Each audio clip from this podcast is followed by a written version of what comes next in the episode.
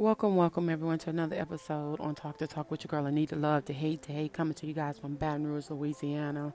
God is good. He continues to bless me. My family is blessed. And well, another day above ground is always a blessing. And for your ear and for your support, Chimi Hart thanks you.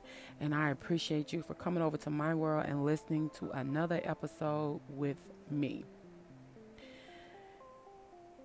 But the fruit of the Spirit is love, joy, peace, long-suffering, gentleness, goodness, faith, meekness, temperance. Against such there is no law. Galatians five twenty-two twenty-three, King John Version. Yes. And with that, you don't go anywhere. I'll be right back on my topic. Why we marry the wrong person. You don't go anywhere. Be right back.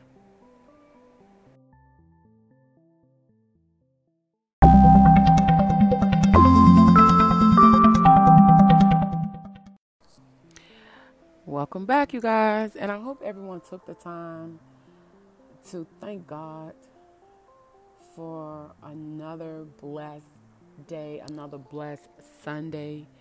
And I pray that your that, that happiness be at your door. May it knock early, stay late, and leave the gift of God's peace, love, joy, and good health to you behind. And with that being said, let's get into this.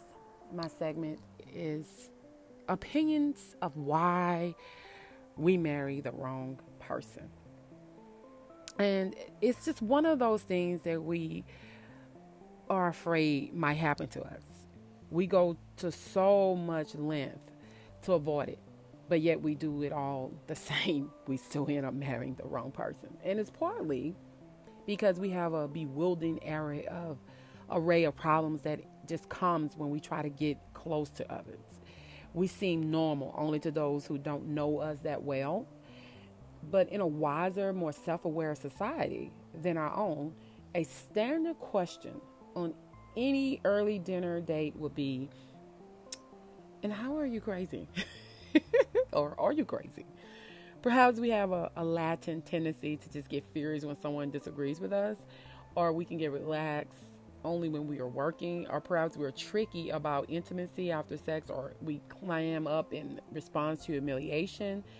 Nobody's perfect. There's no perfect person. The problem is that before marriage, we rarely dive into our complexities. You know, whenever casual relationships threaten to re- re- reveals any flaws that we have, we blame our partners and call it a day. We're done. It's over with. And as for our friends, they really don't care enough to do the hard work of, of enlightening us. You know, one of the privileges of being on our own is therefore the sincere impression that we are really quite easy to live with, but we're really not. You know, our partners are no more self-aware. Naturally, we make a, a stab at trying to understand them. And we visit our families. We look at, at, at their photos. We meet their college friends. And all this is supposed to contribute to a sense that we've done our homework. You know, we haven't. We really haven't, you guys. Marriage ends up as a hopeful, that generous, that infinitely kind gamble taken by two people who don't really know each other yet, who are or who they are or who the other might be, that's binding themselves to a future that they cannot conceive of and have carefully avoided trying to investigate. But for most of recorded history, people marry for logical reasons, because his or her parcel of land adjoined yours or his, you know. His family, her family had a, a flourishing business. Her family or his family, his father was the, the magistrate in town. Um, there was a castle to keep up, or both sets of parents subscribed to the same interpretation of a holy text.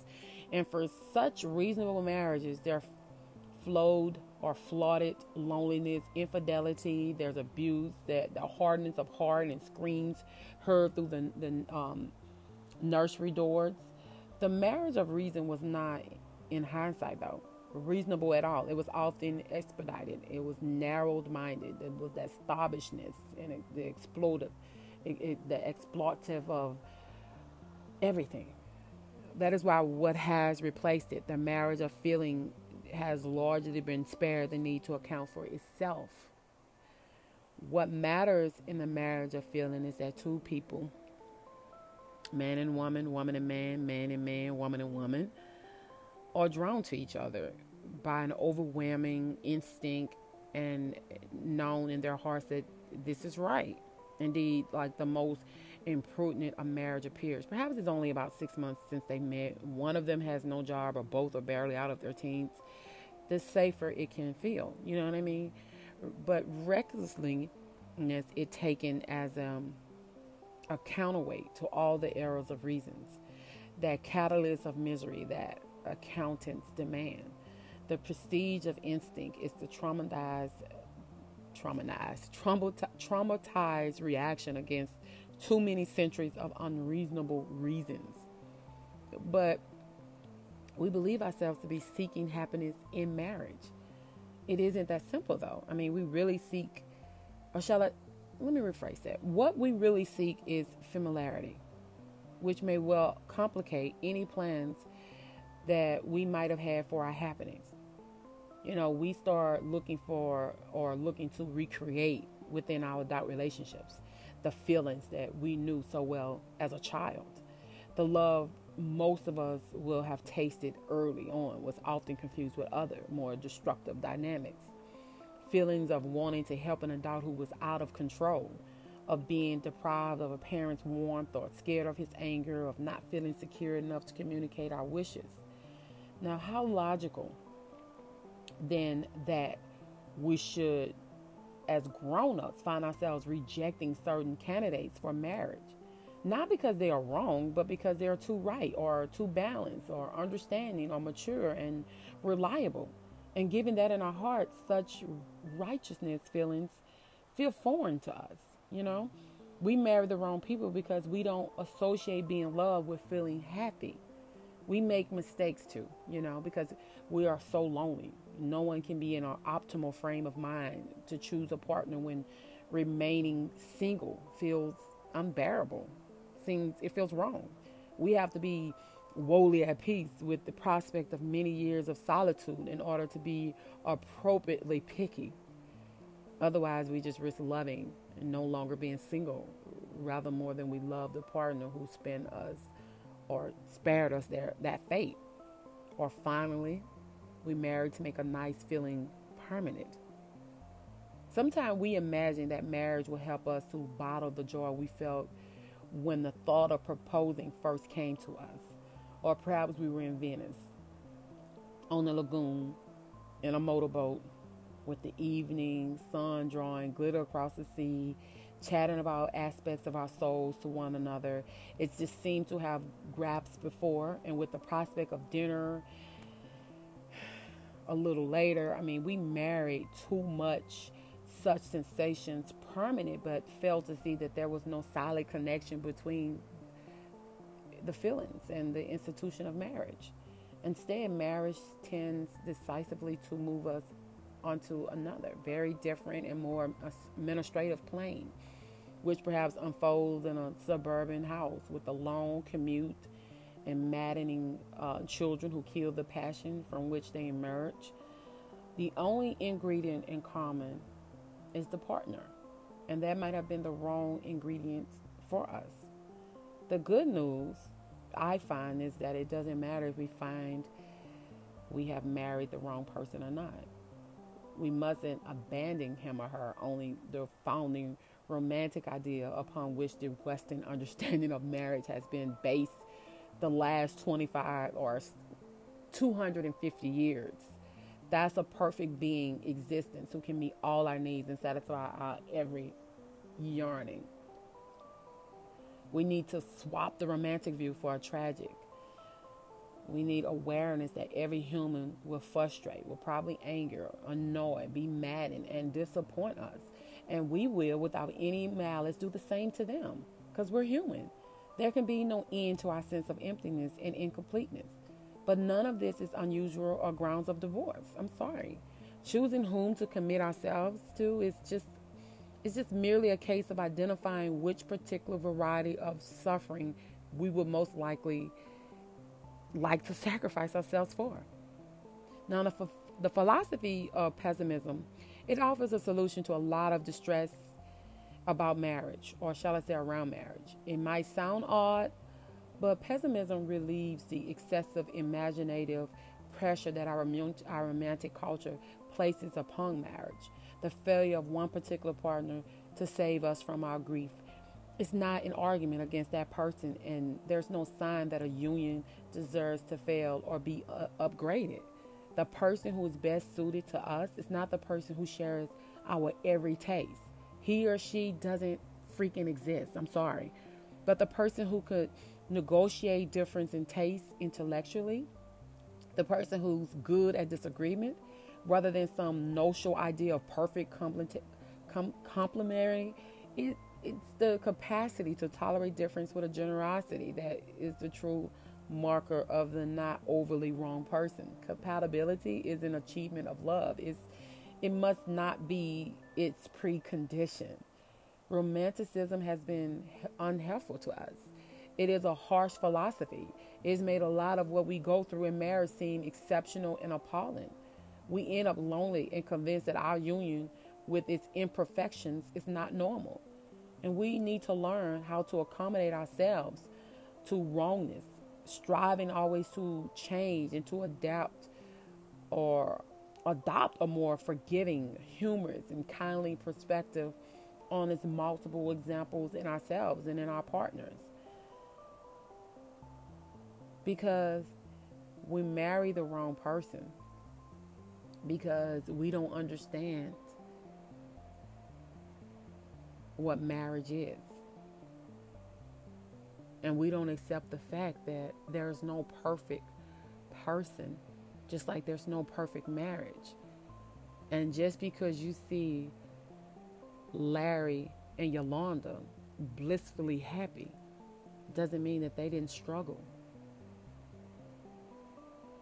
We get caught up in wanting this ideal, romantic, beautiful, oh, we had this amazing date night, and we do date night four and five times a month. And we get caught up in what people say their life is, and we try that for ourselves. No two relationships are the same. No one relationships are the same. And no one, two persons are the same. So stop looking for things to fill a marriage.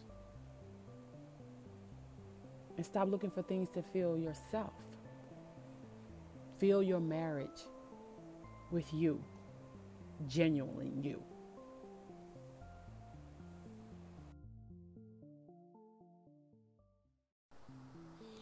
All right, you guys, I'm going to do a brief, and I do mean brief, very, very, very, very brief Q and A. My first question is coming from Mike the Mike Muscles. It say, do muscles shrink over time if I were to quit working out, or do they stay there even if I never do even as small as a push-up? Um,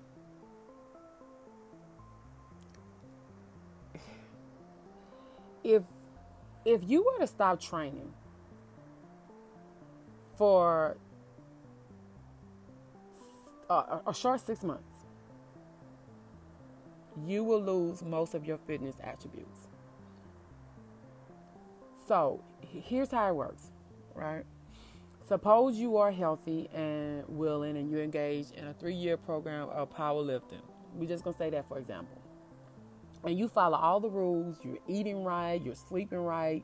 You train three to four times a week. You're making progress with all three primary powerlift, powerlifting movements, right? And during this process of this somatic training, you lose plenty of body fat and body and build like forty pounds of muscles, mass from head to toe. But at some point in this journey, you are at increased levels of hormones and your metabolism is an all-time high. All system is a go. And then suppose you go dread lift twice your body weight, squat, bench, significant numbers, you are athletic and fit. Suddenly you stop for whatever reason, right? Here's what happens. Nothing will happen for the first three weeks. Nothing at all. But about two months into the interruption, you will lose some strength, and you may gain some body fat. And at this point, if you go back and begin again, you will come sore for the first few days, but you can catch up rapidly. So about six months, you will lose plenty of strength. You lose some muscle mass, you gain some body adipose, you still savage the deal. It will be tough at first, but you'll be fine. But if you do twelve months later, you are much weaker. You've gained some weight noticeable to you and everyone else. You have lost plenty of strength, your flexibility, your stamina, your endurance, your posture has changed, your belly hanging out. So say, for instance, you did a half of a year, a year and a half later, you are no longer fit. Deterioration of muscle mass is already underway. You haven't realized it yet. Three years later, most of the muscle mass gone due to atrophy. You lose, you look unfit, you're out of shape, you're prone to injuries, your hormones are no longer playing any role in muscle production and fat loss, you're no longer athletic, and you're not indeed, you're not fit. Now, I suppose now you decide to go back training and eating properly, you start from ground zero. So, yeah. There you go. Hope it helps. That's the best I could, that's the best I could do. Okay, next question is from Rodney. I am seventeen and my parents are kicking me out on my eighteenth birthday, which is in August. They want to make me homeless. What do I do? I don't have a driver's license or a bank account, but my parents say that I cannot find a job, but that I am free to do so once I leave. Um, I'm going to assume that your parents are not bluffing. I hope they are, but I, I, I, I'm going to assume that they're not. So I'm going to tell you, apply for a driver's license or some type of official I D immediately. You'll need that. Put your home address on it. Even if you are homeless, you can collect mail there. Um, recognize that your first job would have to be minimal, maybe packing bags at a supermarket or something like that, maybe just cleaning floors after hours. But don't be concerned about the job. The most important thing is to begin to accumulate you some money, save money.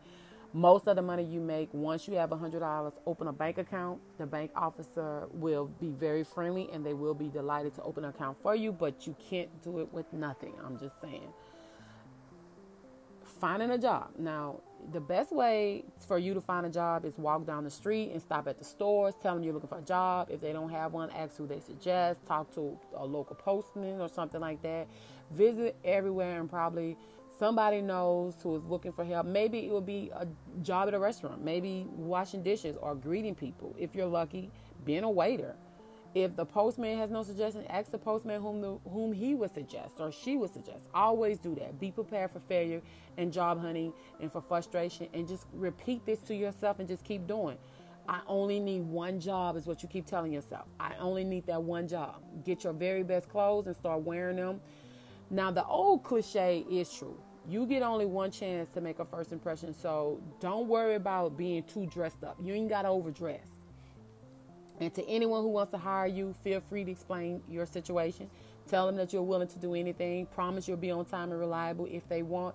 Commit to work for them for a year or six months or whatever they ask for. And in your job interview, be sure to listen. Pay attention to everything that that potential employer says. Odds are they have already rejected applicants who didn't listen to them. And what they want more than anything, almost anything, is an employee that can hear and follow the instructions. Now, whenever someone says, no, we're not hiring, ask that person if he knows someone who does need help. The process is called networking. That's what it's called. And if it's an extremely important skill, if person um, a person says you should try person B, then when you approach person B, you start with, I spoke to person A, and he suggested you might be hiring. But never lie. If he asks you how you know him, A, tell the truth. Maybe something like this. I asked if he was hiring anyone and he said no, but he thought maybe you were. But never lie. Tell the truth. People will hire you for your character, not for your experience, since you have none. So they may ask, how well you've done at school. If you've done poorly, say so. But explain why. Explain that your that you promises to work hard at your job. They may want to know why your parents threw you out. Whatever the reason is, be sure to give not only their perspective, your perspective, but give your parents' perspective as well. Where to stay, look for a youth um, hostel or other organization that caters to people in your situation. You'll discover, honestly, that you are not alone. Again, it's called networking. To find a place. Don't be ashamed to ask a homeless man if he knows a good place for a bed. A good friend of mine was telling me about the time when her brother was kicked out of the home, and he was um, he he was young. He was about your age, and um, she said that her brother supported himself by doing street magic, and eventually he got a job at a magic shop. Eventually, he earned a P H D in physics at Um, U C L A, and there's a long story there, and someday you two will have a long story to tell too. But you are in charge of your life, so don't depend on luck, and you'll likely be lucky. If you count on luck, you probably won't get any. But do think about your your life. Plan on slow and steady. You have lots of time, and you can do very well if you're persistent. After you feel you have mastered your first job, begin working on the second one. Remember that nothing will help as much as a good recommendation from your first employer. It will be slow, but you are not rebuilding your life. You are building it, and it is worth the effort. And good luck, and stay positive.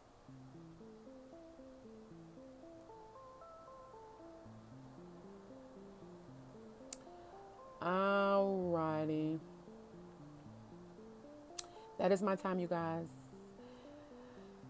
Stay true to yourself. Don't let anyone else's thoughts and opinion dictate who and what you think of yourself. Thank you for the questions. I appreciate them. They mean a lot to me. Let your family and friends know that you love them today, because tomorrow is not promised to anyone. Remember to live, love, and laugh. Allow God to be God. Continue to send me questions. Continue, continue. I appreciate it. I thank you. I know it's been a minute since I've read any, but I do have them. I'm starting through them, and I'm getting to them. Um, you can go over to the She Said, He Said podcast with Anita and Mister E. Subscribe there. Hit the support. Same here. iTunes, Google Play, Spotify, all that good thing. Share, share, share the podcast to everyone. People you like, don't like, people you know, people you might not know. I don't care. Just share it. They may like what I have to hear. And remember, we married the wrong person because we're not marrying for the right reason. And until next time, peace.